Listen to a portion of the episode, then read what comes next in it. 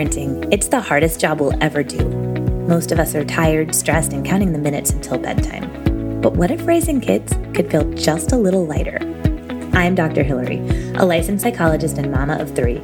And you're listening to the Raised Resilient podcast, where each week we tackle tough parenting topics. And I help decode behavior and empower you with tools and strategies so that even the hardest moments make more sense.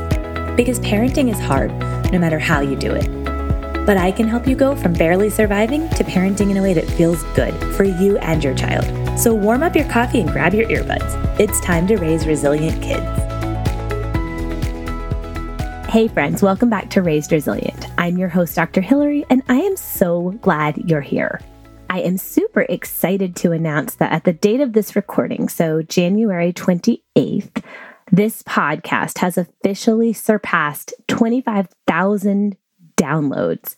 We are not even a year into this podcast, and this is just such an honor to be walking alongside so many of you in your parenting journey. So, thank you so much for listening. Thank you so much for sharing this podcast with other parents. Thank you so much for letting me know how much this podcast means to you. So many of you email me every week and let me know how helpful this podcast is. And it just makes this whole process of making this podcast and putting it out into the world so much more special to know that it's helping people so much. So, seriously, Thank you, thank you, thank you for being here. Thank you for listening. 25,000 downloads feels surreal. And I'm just so incredibly honored to be here, to be the person in your earbuds helping you with parenting. It just, parenting is so hard and we shouldn't have to do it alone. And so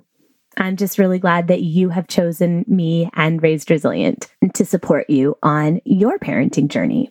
And, you know, toward that end, if you haven't yet left a review for this podcast on whatever platform you listen on, that would mean the absolute world to me because truly reviews are how new listeners find the podcast and it gets this message to more parents who need it. So if this podcast has felt supportive to you, if you have benefited, if you feel like other parents need this message, leaving a review is a super helpful way to do that.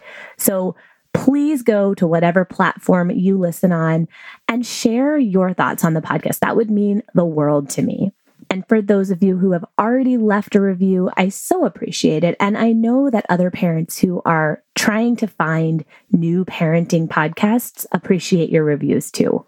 Okay, so in today's episode, we will be addressing another listener question. And I have gotten so many listener questions lately. So I know we've had a whole string of them. And I just wanted to say thank you so much to those of you who have written in with questions.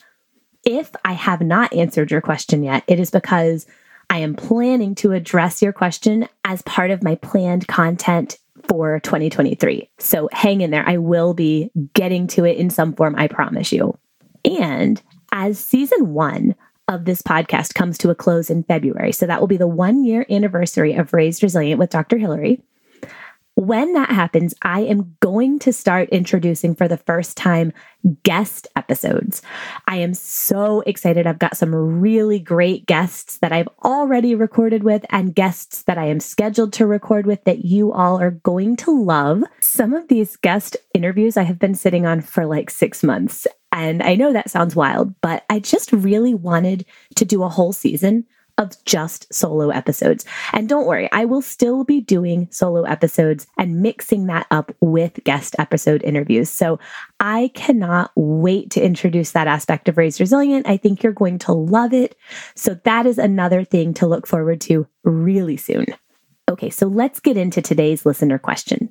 Our listener writes Since my second daughter was born, my oldest is having trouble having her friends play at our house anytime they go play with anything at all, she gets very upset. And all of a sudden, she wants to play with that thing.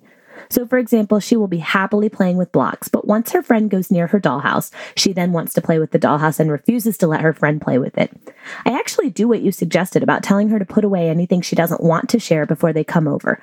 And you can tell she really wants to have friends over. But then they get upset and they don't want to play with her because she keeps yelling at them every time they try to play with anything.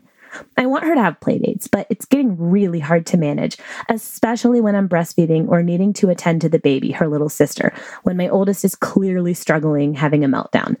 She does really well playing in other people's houses because it's not her stuff, but I get scared to organize play dates because of the above. What should I do? How should I address this? Okay, so there is a lot going on in this letter. And when our listener refers to my suggestion to support her daughter in putting away anything that feels too special before a play date, she's talking about the episode that I released a while back on sharing. And so I'm going to recap the highlights of that episode, but that is a great one to go back and listen to if you haven't yet listened to that. But in that episode, I talk about how it's not a developmentally appropriate expectation to expect our kids to stop playing with whatever they are playing with just because someone asks for it. So, what we typically think of as sharing, which is giving up the toy you're playing with because a friend wants a turn with it, is not a developmentally appropriate expectation. It's also not what we do as adults. Think about if you're on the treadmill at the gym and somebody comes and wants to use it. You're going to finish your workout and then say, Here you go, your turn. You're not going to stop five minutes in just because somebody's in line. Of course, as adults, we are always thinking about how to include other people and how to get everybody's needs met. And I think there are absolutely ways that we can create that same culture in our family, that we can help our kids learn to ask, Hey, does anybody want the last dinner roll before I take it? We can model that. We can talk to our kids about those things, but we should never expect our kids to just give up a toy the minute somebody asks, because that is teaching them that this other child's needs are more important than their own. So, when we are helping our kids navigate this situation, that's pretty inevitable on playdates where two kids want the same toy at the same time. We need to think about it from the mentality of taking turns, helping the child who wants the toy learn to wait their turn and helping them with any feelings of disappointment or frustration that come up as they're waiting. And also letting the child who's playing know it looks like your friend wants a turn with this. So when you're all done, if you could pass it to them, that would be awesome. We don't want our kids to feel rushed in their play. We don't want our kids to worry that at any moment the toy is going to be taken away to give to someone else who decides they want it in that moment. So we want to help our kids engage in healthy turn taking. So, that would be my first suggestion when you've got a child who is having friends over and then all of a sudden they see their friend with a toy and then they want it. Just to verbalize, I see that you really want the dollhouse now that you see that your friend's playing with it. It might even seem more exciting to you now that you see your friend having fun with it. When she's all done, I'm sure she'll give you a turn.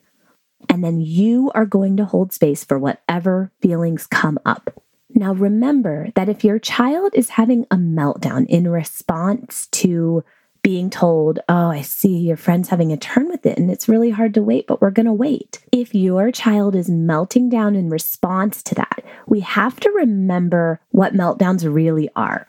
And meltdowns are not necessarily about whatever seems to set them off. Meltdowns happen when a child's emotional water pitcher, which is kind of my analogy for how much stress a child can tolerate before it has to spill over through a meltdown, before they have to let off steam or release some of these emotions. That child's emotional water pitcher was already full coming into this interaction. And so being asked to wait for this toy is simply the straw that broke the camel's back in that moment. And so when I say there's a lot going on in this letter, I want to address some of the things that I think are filling up this child's emotional water pitcher, so to speak. So I actually think that this child is feeling pretty stressed overall right now. I think this child's emotional water pitcher is pretty full most of the time right now. And remember, when we're talking about stress for young children, we're talking about everything from having to regulate impulses and emotions to big life changes like getting a sibling. And I want to just reiterate that getting a baby sibling, adding a member to the family is an incredibly stressful transition for children, even if they are ultimately going to be best friends with that sibling down the line. It is incredibly stressful for young children to get a sibling. And it is stressful for a lot longer than I think most of us as adults think that it will be or should be. And I have plans to record a whole episode on helping an older child as you welcome a new baby into the family. So stay tuned for that. But I just want to say that it is a really, really stressful thing for our kids to get a sibling. And I think, at least what I observed in my own family, it's incredibly stressful when it's the first child in a family having to adjust from being an only child to now having a sibling and having to share her parents' time and attention. That is a really hard transition. And also, from what I've observed, I would love to know if there's research on this. I am not sure if there is, but in my own family, when my oldest had to adjust to getting a baby brother, there was something extra challenging for him about having to not only share our attention with this baby, but also having to share our attention with this baby brother specifically. And I've noticed in families that I've worked with, when it is a same sex sibling being born, there is this added layer, especially if your child is old enough to have a sense of their felt gender. It is definitely a thing for kids to feel like there is this added layer of competition with a same sex sibling. So I just want to throw that out there because when we had my second son, my oldest was almost three, and it was really, really, really hard on him. And I will share more about that story when I do the episode on welcoming a new baby. But that is a tough transition for kids. And so you've got this little girl who is adjusting to having a little sister.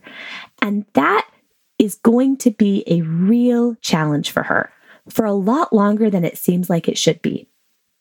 Adele Faber and Elaine Mazlish have this beautiful analogy in their book, Siblings Without Rivalry, where they talk about how getting a new sibling is like if your spouse came to you and said, I love you so much that I want to get another partner just like you. And you're going to have to really give us some space to work on our relationship. And you're going to need to share your things and make her feel super welcome. That would feel extremely threatening for those of us in monogamous relationships. We would be like, uh, no, I'm not doing that.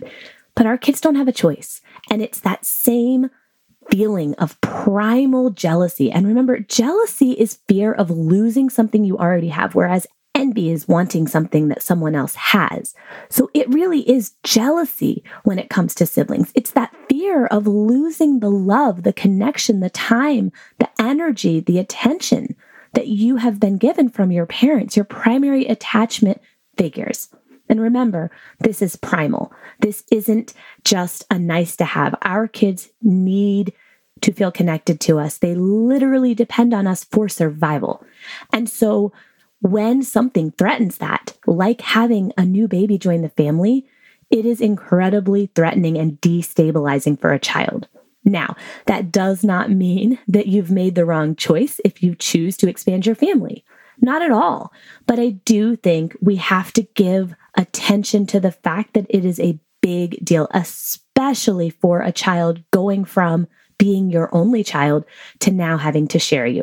So I think for this little girl, that is most of what's going on here. That her emotional water pitcher is so full all the time right now from having to adjust and make space in the family for her little sister, from having to manage those feelings of primal jealousy, the worry that she's going to lose this life giving connection she has with her parents because of this baby. And for young children, this is often not conscious. They often don't understand what they're feeling. They just know that they feel it. It's uncomfortable and they're not sure how to verbalize it. And sometimes they're not even aware that they feel it at all. And this is why sometimes you're going to see negative feelings come out towards the sibling themselves. And sometimes you're just going to see behavior in other areas decline.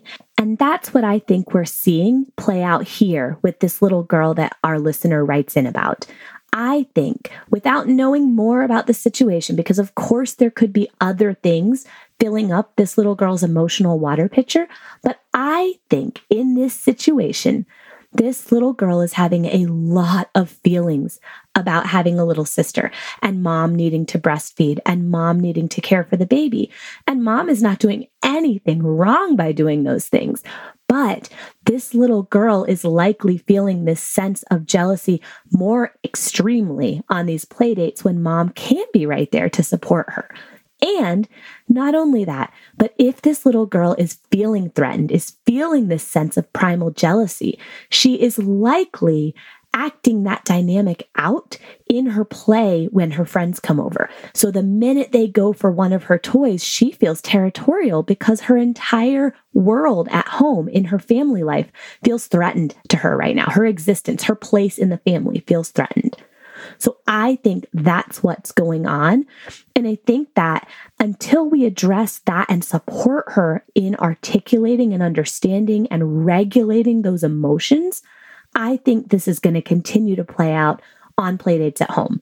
Now, in the meantime, this mom can absolutely just have playdates elsewhere on neutral ground or at someone else's house because this little girl seems to do just fine in those situations. And I don't think that's a cop out. I think that's an absolutely fine response to this situation to just say, we're going to not have playdates at home for a little while. But I also think there are ways to address these feelings for this little girl that are going to help with working through these emotions in a bigger way because she's going to have to regulate and work through these emotions because her little sister isn't going anywhere. And so she's going to have to make this adjustment. And part of helping her make this adjustment is going to be really welcoming, inviting, drawing out those feelings of jealousy, that worry that she's going to be replaced. And so this is what I recommend. And again, I'm going to get into this transition in a much deeper way in the episode I'm going to dedicate to bringing home a new sibling. But I really think it's important to just create space for our kids to start to connect the dots about what they're feeling. So even if your child isn't saying things like, I hate the baby, I wish the baby would go back where it came from, which kids say, and those things are not problematic. It's actually really healthy for kids to articulate those things because all kids feel them but some kids don't articulate them for whatever reason. If your child is not articulating those things, make the space to talk about it. Take your child somewhere private and say, Hey, you know, I've been thinking about how big of a change it is.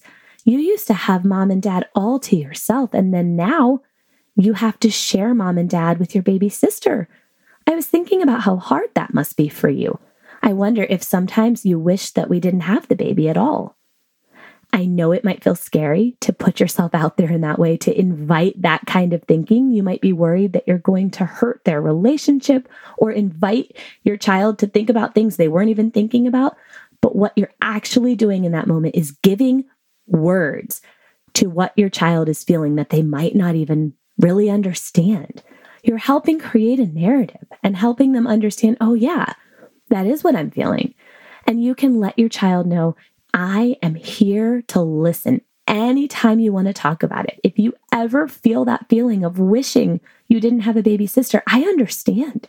All kids feel that way sometimes about their siblings. And I am here. I am a safe person for you to talk to anytime you want to talk about that. You can even come up with a signal. So anytime you're feeling, you could call it that jealous feeling. That's what we call it in our house, but you can call it whatever you want. You can let your child help you come up with words for it, but you come up with a signal with your child to use on these play dates, to use when you're breastfeeding, to use when you are not able to be right there or when they're having that feeling of jealousy that they can share that with you without even having to use words. I'm big on these signals because a lot of times when our kids are emotionally overwhelmed, they can't find the words that they can in other moments. They can't access the logical part of their brain. So it is so helpful just to have a signal that you can use. And maybe a signal that you could share to ask, hey, is this what you're feeling? This is a way to stay connected even when you're across the room breastfeeding. The other thing I would do for this little girl in particular is just to say during a quiet moment while there's not a play date going on, just to say, I wonder if when you have friends come over to your house, it brings up those same jealous feelings of, this is mine. This is something that I care about. I don't want you to use it. That feeling that something that you love is going to get taken away. I wonder if you feel that when your friends are here to play. And maybe you don't feel that at other friends' houses because it's not your stuff. To really give voice to what she's feeling and make the connection to let her know that sometimes when kids get a baby sister or a baby brother, they feel these things. They start to feel protective of their toys because so much about their life has changed. Just give voice to that. That can be so incredibly powerful. And again, if your child hears you saying these things and says, No, that's not really how I feel, that's okay. You can just say, Well, you know what? I would really understand if you did feel that way. And I'm always here to talk about how you're feeling. So you don't have to make it a thing, but you can just put it out there, plant the seed, and walk away and see what happens above anything else, you want to make sure that you are opening yourself up as a safe person for your child to come to with any feelings they have about their sibling or about anything else. And a lot of times, what can happen when we have a new baby is that we do spend a lot of time caring for the baby because we have to.